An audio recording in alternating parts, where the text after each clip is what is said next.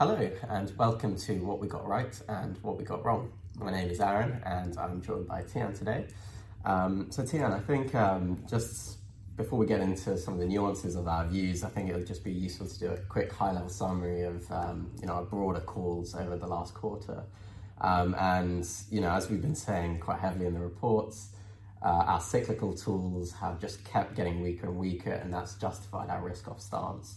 Um, but I think what we've done really well is that you know we bucketed our leading indicators, you know, liquidity growth and so forth, under the cyclical horizon, you know, six to twelve months. Um, and at the same time, we looked quite heavily at some of our tactical tools, which are kind of the one to three month range. And um, I think what we did really well over last quarter was effectively flagging clients, you know, the bear market squeeze mid June. Um, that was a good time to you know put on some right tail hedges. Um, and then as we saw some of the tactical tools fade off, kind of mid-August time, um, that's when we said to clients, you know, this is a really good time to sell equities, sell credit, uh, put on things like put spread collars, and um, I think that's worked out pretty well. Where you know we've had the cyclical having the kind of overrides over our kind of risk off, risk on views, and then using the tactical to trade around that. Um, so I think that's that's generally been a, a very good thing through our um, through our reports last quarter.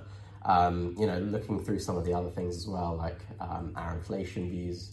Um, you know, a lot of people have been calling for this kind of deflationary spiral. Um, you know, CPI crashing back down to two percent, but um, I think you know, respecting what goes into our inflation leading indicators, it told us that it was more consistent with a, a high plateau, right? Um, and so I think that's worked out quite well. And again, it kind of puts us in a bit of a muddier picture when it comes to thinking about bonds, which we'll get into. Yeah. And then finally, I think just um, you know on commodities as well, kind of links into our um, equities view where cyclically, you know, we haven't had the China LEI upturn. We've seen global liquidity, excess liquidity, DCFI, and so forth at extreme lows.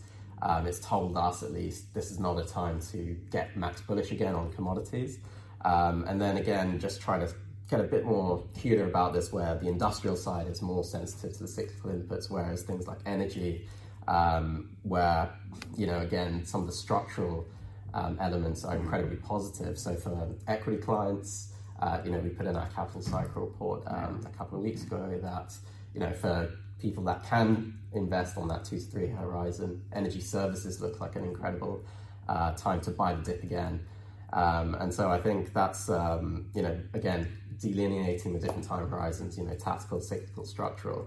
Um, I think we've, we've done a good job of, of doing that um, over the last quarter, but hasn't quite worked out in fixed income. So I think it'd be good to hear, um, you know, exactly yeah. kind of what went wrong, what went right, still to a lesser extent in fixed income there.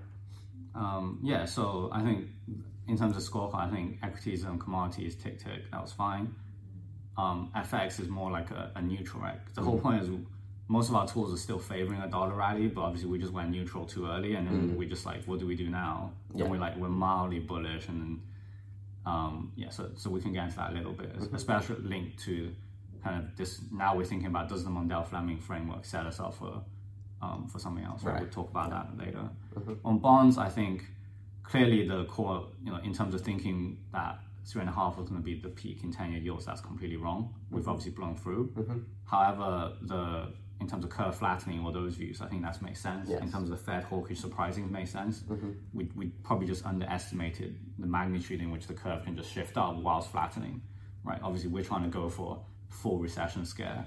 The long end actually actually uh, just rallies outright, mm-hmm. which was contingent on our uh, recession, U.S. Yes. recession yeah. model, right? So mm-hmm. the way I would I would explain it a little bit is, I think for the past two months essentially we've been stuck in this awkward thing where it's a bit like when you're playing poker. You know, you, you know the, the, flops come and then you made mm. your bets. Now you're waiting for the next card to turn over. Right.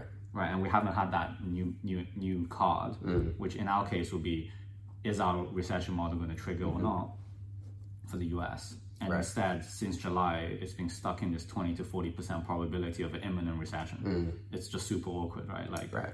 if it if it just triggers, we, we can just go mm. go for like, okay, then you know the recession scare is gonna be real if it goes back down, then maybe we're like, hey, maybe they do get away with a soft landing. Mm. And in which case, you probably want to buy equities. Right, Instead, yeah. we're just stuck here. right, twenty to forty percent. So I think, and I think still- again, it's, yeah. it's kind of unprecedented as well. Like the way we build our model is that it's you know just one zero to binary. know, Yeah, it's a binary, switch. it's a regime So, shift, yeah. right? It's supposed to jump. It's a jump model. So Yeah. the fact that it can stay there is really unprecedented. Yeah, yeah. Which probably explains to you how awkward the environment is with all the different data not behaving as normal. So, Right, right. So I, I think that that's that's kind of the what we're watching for, and that's the problem. So, mm-hmm. so going back to bonds, I think it might be helpful to revisit the different time horizons we think about in terms of structural, cyclical, and tactical. Mm-hmm. So I think at heart, our view on this is a good time to buy duration, buy bonds is is heavily focused on the six months Yes. window where we think we're going to where we think the growth scare, recession scare is real.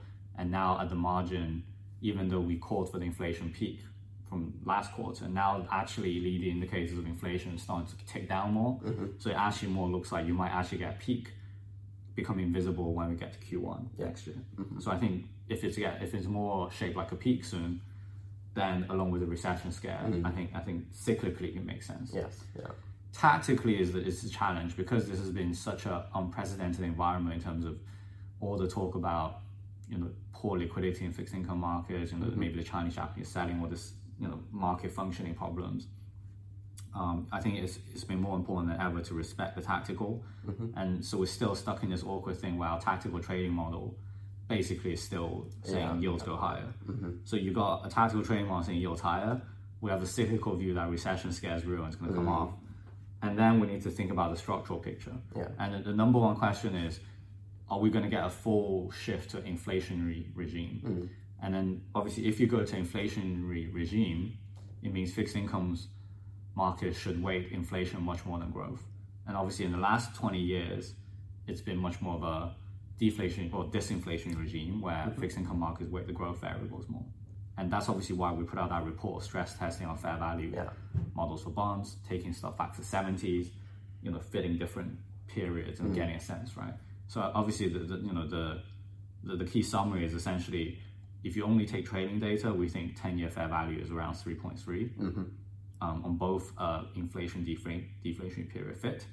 Obviously, when you trade around three three ninety four percent, that implies one more Fed hawkish surprise Yes, in, our, in our mind. Um, so you know that's kind of where we are, or potentially just pricing a bit more of a shift to inflation regime. If the Fed loses control, obviously we think ten years going to five and a half, and then in a recession, ten years are going to two. Right? it, yeah. So that's kind of the parameters. On, on, on both the inflation deflationary model fits, and again, we, we try various different nonlinear fits as well. Yeah. So at least that gives us the anchor to play with. Um, so when I look at it, I'm a bit like, you know, before that car turns over and you have to make a decision now, um, you know, it- at, at the margin, I think it, it still makes sense to buy bonds, right? Because like the highest conviction view right now is underweight equities mm-hmm. and we're overweight cash. So like, what do you do, right? You, are you going to sit on cash for everything? Do you have to hold something? And so like, if you have to hold something, bonds look pretty mispriced. Something you can probably go long Yeah. because you know would you want to hold credit no i think credit is probably the most mispriced compared to mm-hmm. where you know in terms of where credit spreads can blow out to especially high yield in terms of just how bad our growth and liquidity indicators look mm. so bonds are kind of mispriced relative to the risk off scenario that if you had to hold something i think i think i think you know you hold bonds right so mm. i think that's probably um you know, the, the overarching kind of thing. And just to mention, I think it's really important to emphasize the historical context for thinking about the bond market, right? And we've obviously done two that we've written about. One is, you know, going back, looking at all the Volcker transcripts, mm. 70s and early 80s. And then the, the key takeaway is really Powell's probably going to stick to being more hawkish than people think because there will be institutional memory at the Fed to not repeat the mistakes of the past. Mm-hmm. And even Volcker himself made a mistake where into 79 he hiked rates after the commodity you know driven mm-hmm. inflation. But then when growth started slowing and- and looked like a recession, he started cutting in 1980 before inflation was under control. Mm-hmm. So then he quickly had to reverse, and then they had to put rates up for 81 and then 82, right? Mm-hmm. So then for that entire 81, 82 period, every single Fed meeting transcript is about we need to convince the market we're going to crush the economy, Yeah, yeah. cause a big recession just to get control of inflation. Mm. And all they were watching was long end yields. Yeah. So I think that's the the precedent for today, where you know if the if the Fed's pretty determined to crush the economy to get mm-hmm. control of inflation because they don't want to repeat the mistake, Mm. then ultimately that you know if there's going to be a big recession coming, they'll probably also ease off on the inflationary pressures, and then and then bonds probably make sense for that cyclical trade, right? Right, right, and obviously, once bonds rally, you probably need to sell it to, to do something else with Mm. it. Um, so I think ultimately, this long um, bonds or long duration or overweight duration is really about cyclical play on um, moving towards a recession. Mm.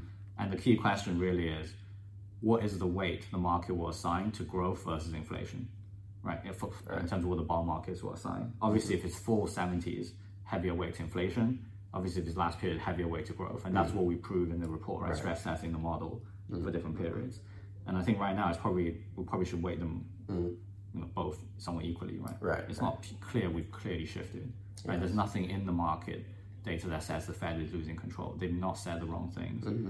and inflation LEIs are actually starting to actually come down now. So mm-hmm. that's why overall it kind of still suggests bo- bond um, bond trade makes sense, right? I do think. Right. By the way, the last thing to think about is we've got to probably, even though we've been on the flattening view all year, you're probably getting somewhat to the end, right? I, I know the market's going for like ultimately if the Fed eases, it'll be bull steepening, um, which given this Volcker president is, is not that likely.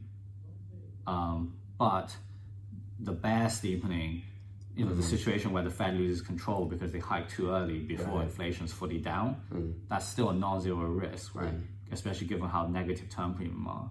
And mm-hmm. especially given some of those um, market cap relationships we've looked at, right? Term premium basically follows the changes in bond versus equity market cap. And that's linked to QT as well, right? Yeah. Just increasing the net supply. So there's some of those angles where you can see potentially if they lose control, it will steepen along. Mm. And if you look at five thirties, you know, especially one year, two year, four, like you're at such inverted levels that it's probably not going to stay here for that long. Mm. Like you know, if you had to bet, you would bet from these levels, especially on a forward basis. Those things should be really going up Mm-hmm. um, over time. So I think it's difficult with those two different structural analogies because, you know, in the event the Fed does lose control, it probably is that kind of 1980 Yeah. scenario where they do cut rates, you know, the market sees that, you know, smashes the long end, uh, but then eventually you get the reversal and then inflation really starts to get priced in. So you do have a sequencing where the cyclical actually does ring true, bonds rally, but then the structural case Yeah, dramatically weakens, and then that, you know, that's the end of the trade for, for, for a long time. Again, I don't think that's the base case, right? Like, Right, yeah, yeah. We've ran our, you know, time warp macro analogy, and it found 84. 1984 is a, as the best work thing, right? We wrote about that in June. Mm-hmm. I think that core roadmap we still need to remember. Mm. The key is inflation data needs to peak, not just be anticipated to peak, Mm-hmm. right? When you lose, when policymakers lose control, as they basically have, you don't get um, the you don't get the free pass to be like, hey, we think it's coming down. Right, you need to let the data come down. And then once it's down, Mm-hmm. they will tell you it's down, and then they will tell you it's peak hawkish policy. Mm-hmm. That was the lesson from '84, and I think was clearly that's still playing out today. Yeah, yeah. So, so without that inflation data itself coming off, not just lead indicators, but the data Mm. coming off, you're not in the max bullish bond camp still, right? so we're still stuck in this medium overweight just because you have to hold something, and equities you don't want to hold on this. Right, right, right. long term view, right? Um, so I think asset allocation wise, we're still in like a full risk off Mm-hmm. positioning. Uh, but clearly, this is an environment where the tactical really matter. So you need to find ways of getting cheap convexity. You need to f- respect our trading tools. So obviously, if we get all these buy signals going off in June, position for short squeeze, and, and today like all these signals are triggering against you, like maybe we'll get another bear market squeeze, right? But the bigger picture remains. This is incredibly like bad outlook still. Right. So to summarize, um, you know, equities underweight, not so mispriced anymore. Um, high yield credit, very mispriced, given spreads have a lot of room to widen. You know, leading Actually, still miss somewhat mispriced, right? There's still Right, room to sure, go down in sure. recession. Um, and then um, fixed income, uh, at least you know long dated treasuries again mispriced. You know relative to the kind of the different scenarios we laid out, pretty comfortable out of the bear case.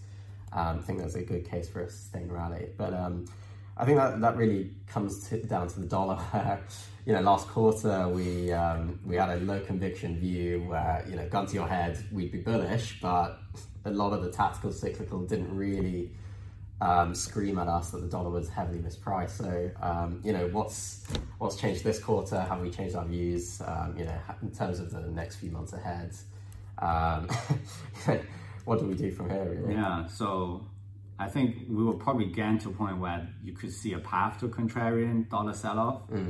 But obviously, the the policy response, you know, from the Bank of England, and potentially the ECB now in the winter is not going to work. Obviously, we laid out that um, Soros, Mundell, Fleming kind of FX um, model, right? Where if monetary policymakers stick to fighting inflation credibly, mm-hmm. move real rates higher, Yeah. whilst there's a fiscal deficit, that actually helps support the currency mm-hmm. movement. However, as we saw with the Bank of England, like you know, if you don't, if you can't credibly commit to fighting inflation, obviously now with the, you know, the intervention and like with the, mm-hmm. you know, it's, it's clearly like there's a miscommunication at the very least, if not just outright, like the market just like you know doesn't think they know what they're doing. Mm. So I think that that's really um, kind of mess with that framework. Yes, yeah. Now, I don't know if the, the Europeans will see that and learn any lessons, Mm-hmm. but again, the path of least resistance should be for policymakers to subsidize and to Right. do fiscal easing because they need to maintain political support. Mm. But then the question is, do central banks go along with it, which is what causes this EM style lack of credible thing, right? Mm-hmm. Even the original report we said, you know, the, the problem will be if they do an EM, EM style capitulation. Right. And obviously, the Bank of England's kind of done that. Mm-hmm. So if the ECB does that, then you know, if euro and the pound keeps going down, then clearly dollar's Right. going to be fine, right? Mm-hmm. You know, it keep rallying. But if the ECB learns their lesson, and then they just massively move up real rates, cause cause a huge deep recession, that then whilst policymakers keep easing fiscal, mm. then actually that would be more analogous to the uh, to the kind of Soros or, or um, Druckenmiller Deutsche kind of yeah, imperial circle kind of mm-hmm. trade, right? But again, it's probably a nice reminder. Maybe at the end of the day, this only worked for the Deutschmark and the dollar because the mm-hmm. Fed and the Bundesbank are is just like there's no alternative. Maybe Right. the UK just not. It's just like they don't think you're real, like legitimate, like you know, like currency and central bank in the mm-hmm. sense that if the Fed does it, like there's no there's no alternative. Or the Fed says matters. Yeah. So I think that those are some of the dynamics that's playing around a little bit um, with it. And for its worth, like our, our LPPL bubble stuff is all triggered, right? It's like Right. predicting like a massive dollar rally now Well, tactically. Yeah, yeah, yeah. Like that'll be that'll be obviously extremely bearish, right? Mm. Like that, that LPPL trigger is saying like this is gonna crash everything kind of a rally, right? Mm. So yeah, I think it's still hard. So again, it's the same question, right? Gun to your head. Well, you you're still probably a buyer dollar still, Mm. right? Gun to your head, but really, you, do you really want to be that exposed? Like, Well, yeah, exactly. I think, yeah, again, it's still very low conviction, bullish bias. Um, but uh, yeah, I think we'll see what happens with the LPPL signals because, yeah, as you say, that could be very, very dangerous.